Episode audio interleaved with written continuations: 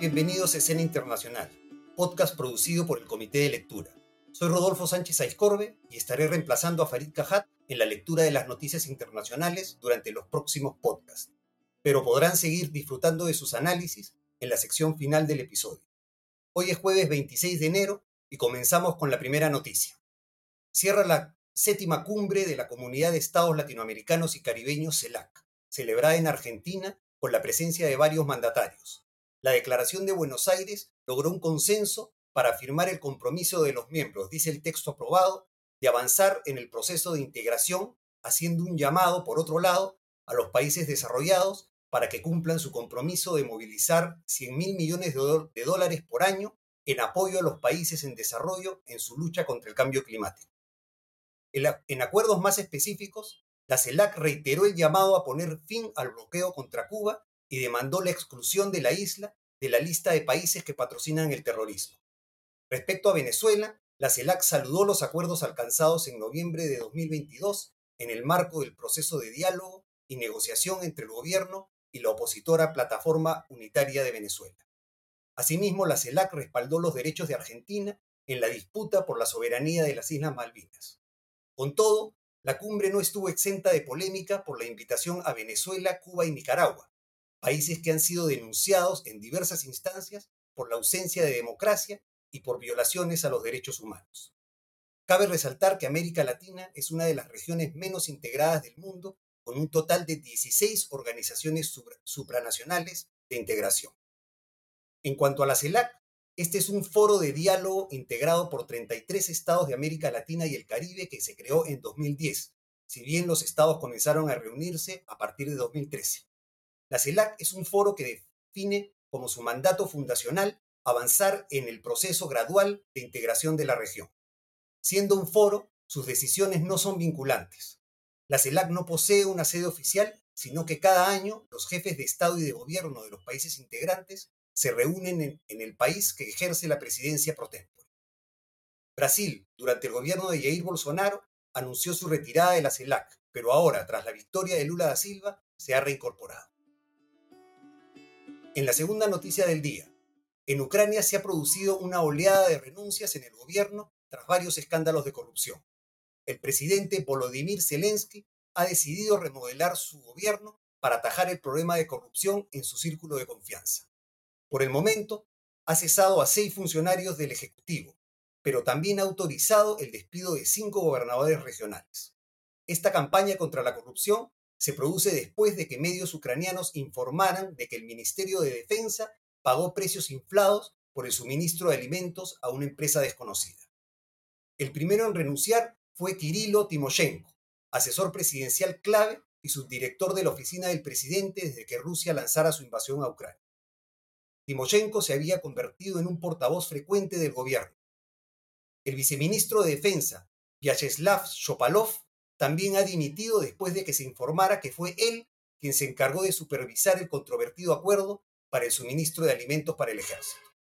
El día anterior, el viceministro de Infraestructura, Vasily Losinski, había sido arrestado acusado de haber aceptado un soborno por valor de más de 350 mil dólares por el suministro de generadores eléctricos. Cabe resaltar que en 2021, Transparencia Internacional había clasificado a Ucrania en el puesto 122 de los 180 de su ranking de estados corruptos. Precisamente, la mano dura contra la corrupción es una de las demandas principales de la Unión Europea si el país quiere avanzar en su solicitud para unirse al bloque. Además, Ucrania está recibiendo miles de millones de dólares en ayuda financiera de los aliados occidentales y la, corrupción genera reticencias. Y finalmente, en la tercera noticia del día, la ONU rebaja de 3,1% a 1,9% su previsión de crecimiento para la economía mundial en 2023. Pero si bien el organismo internacional prevé que el crecimiento económico mundial se ralentice en 2023, en relación al crecimiento estimado para 2022 de 3%, pronostica, sin embargo, un repunte en 2024. Las causas inmediatas de la ralentización económica serían la fuerte desaceleración en Estados Unidos y en Europa. La ONU prevé que el PBI de Estados Unidos, crezca solo un 0,4% en 2023 y un 1,7% en 2024. debido a un menor consumo como resultado de los altos tipos de interés y una pérdida de poder adquisitivo de los hogares. En la Unión Europea, las expectativas son de un crecimiento del 0,2% este año y del 1,6% el próximo, que se explica sobre todo por las consecuencias de la guerra en Ucrania. En cuanto a China, si bien el levantamiento de muchas de las restricciones impuestas para combatir el COVID-19 acelerará el crecimiento hasta un 4,8% este año con respecto al 3% de 2022, la ONU advierte que se quedará lejos de recuperar el ritmo previo a la pandemia. En cuanto a Latinoamérica y el Caribe, crecerán solo un 1,4% en 2023 y un 2,5% en 2024. El repunte pronosticado de la economía mundial en 2024 se debe a que se espera que el efecto de factores como la inflación y la subida de los tipos de interés adoptadas para contenerla sea ya más suave. Sin embargo, la ONU advierte que esa evolución es aún muy incierta y dependerá de los ajustes en política monetaria, lo que ocurre en la guerra de Ucrania y la posibilidad de más problemas en la cadena de suministro. Con eso terminamos las noticias del día. Los dejo con la sección de análisis de Farid Cajat. La presidenta Dina Boluarte lo planteó en condicional al hablar del el presunto contrabando de eh, balas expansivas o eh, de Bolivia hacia el Perú. Lo dijo en estos términos. Hoy sabemos que un tipo de armas de fuego y municiones habrían ingresado al país por el sur del Perú. Esas son las que podrían haber causado la muerte de nuestros compatriotas. Repito, para suerte de Boluarte lo dijo en condicional, porque como vamos a ver, e-, esa información o esa afirmación, mejor dicho, no, no tiene asidero alguno. Cuando luego al ministro de Defensa, Jorge Chávez, se le preguntó por las afirmaciones de la presidenta, eh, habló de un presunto tráfico de armas y municiones, y municiones dum dum, es decir, eh, balas expansivas. Eh, no voy a entrar en detalles, pero son balas que causan mucho más daño que las balas regulares. Em, presunto tráfico, digo, de armas y municiones desde Bolivia.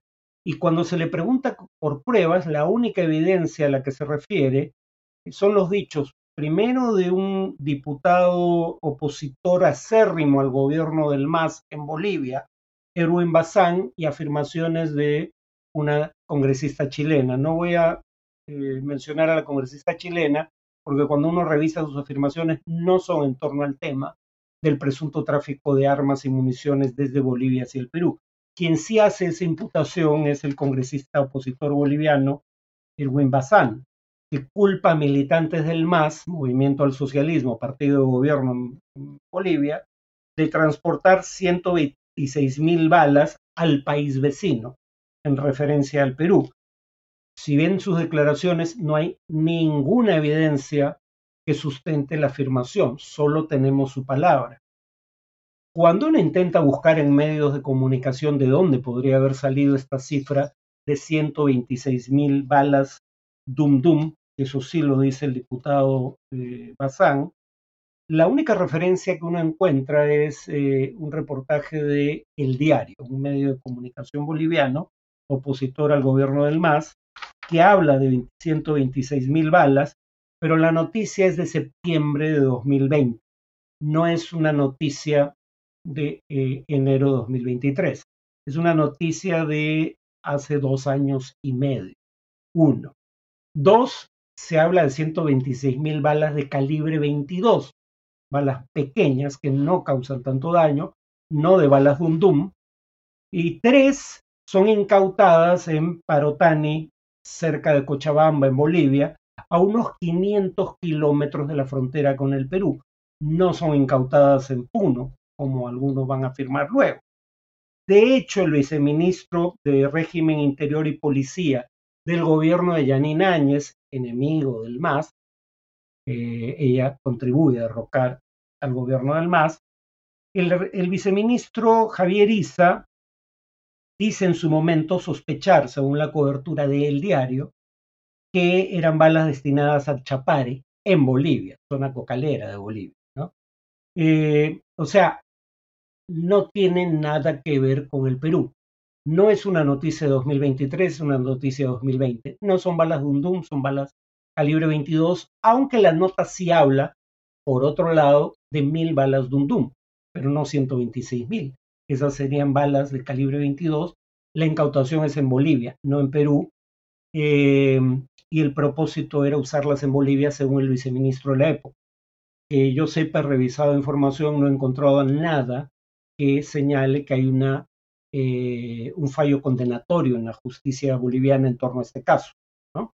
Eh, nada de lo cual, sin embargo, impidió que el grupo conservador Coordinadora Republicana reprodujera exactamente la misma foto que sale en el reportaje del diario eh, colombiano, perdón, del diario boliviano, el diario, valga la redundancia, eh, y presenta la foto como si fuera tomada en el Perú en 2023.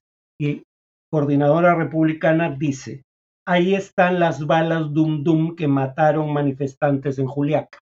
No, no eran balas Dum Dum, no eran, la foto no había sido tomada en el Perú y la foto no era de 2023, sino de 2020.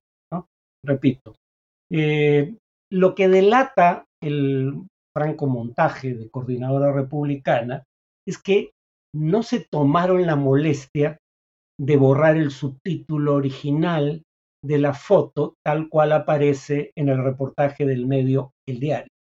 Y en la foto dice calibre 24, ¿no? Perdón, calibre 22, balas calibre 22, no balas de un Doom, ¿no?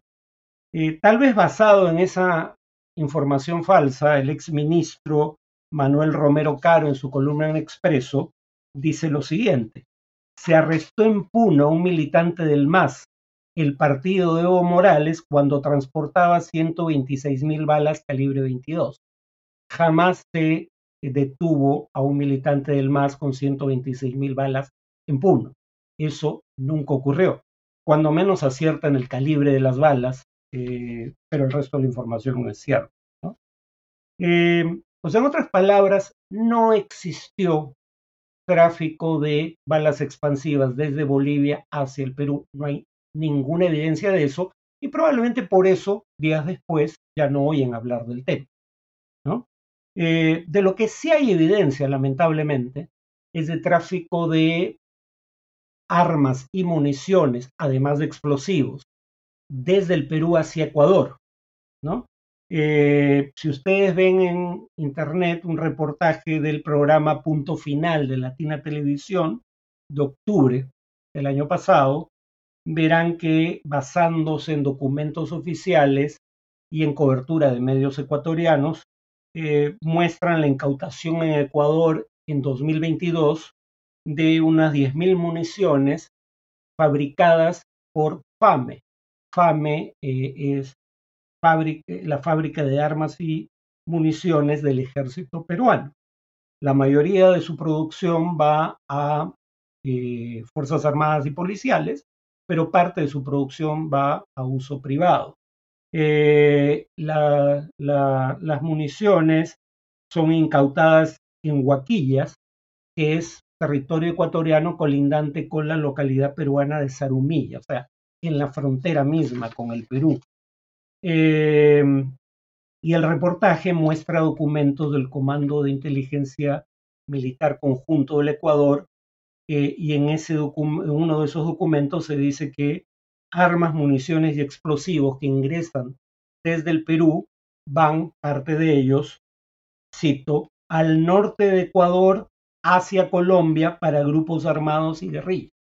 Eh, quien confirma eh, que esto ocurre es el actual ministro de Defensa, pero que no lo era en el momento en que se realiza el reportaje en octubre del año pasado.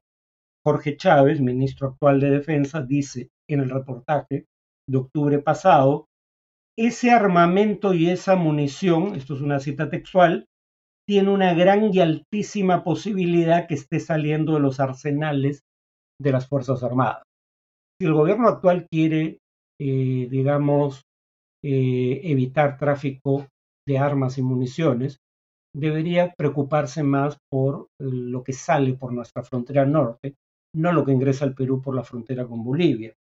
Em, y además habría que recordar que Eh, lo que también hace verosímil estos alegatos es el hecho que hay un antecedente funesto.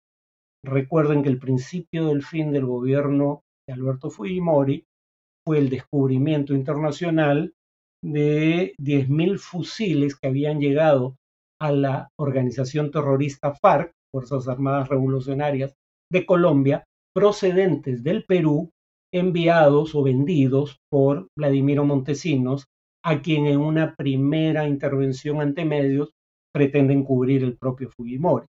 Em, así que eh, en lugar de eh, estar tras, eh, digamos, alegatos infundados de tráfico de armas, haríamos bien en revisar ese tráfico de armas realmente existente que, por desgracia, parece haber prevalecido a lo largo de un buen número de años. Eso es todo por hoy. Nos vemos en el siguiente podcast.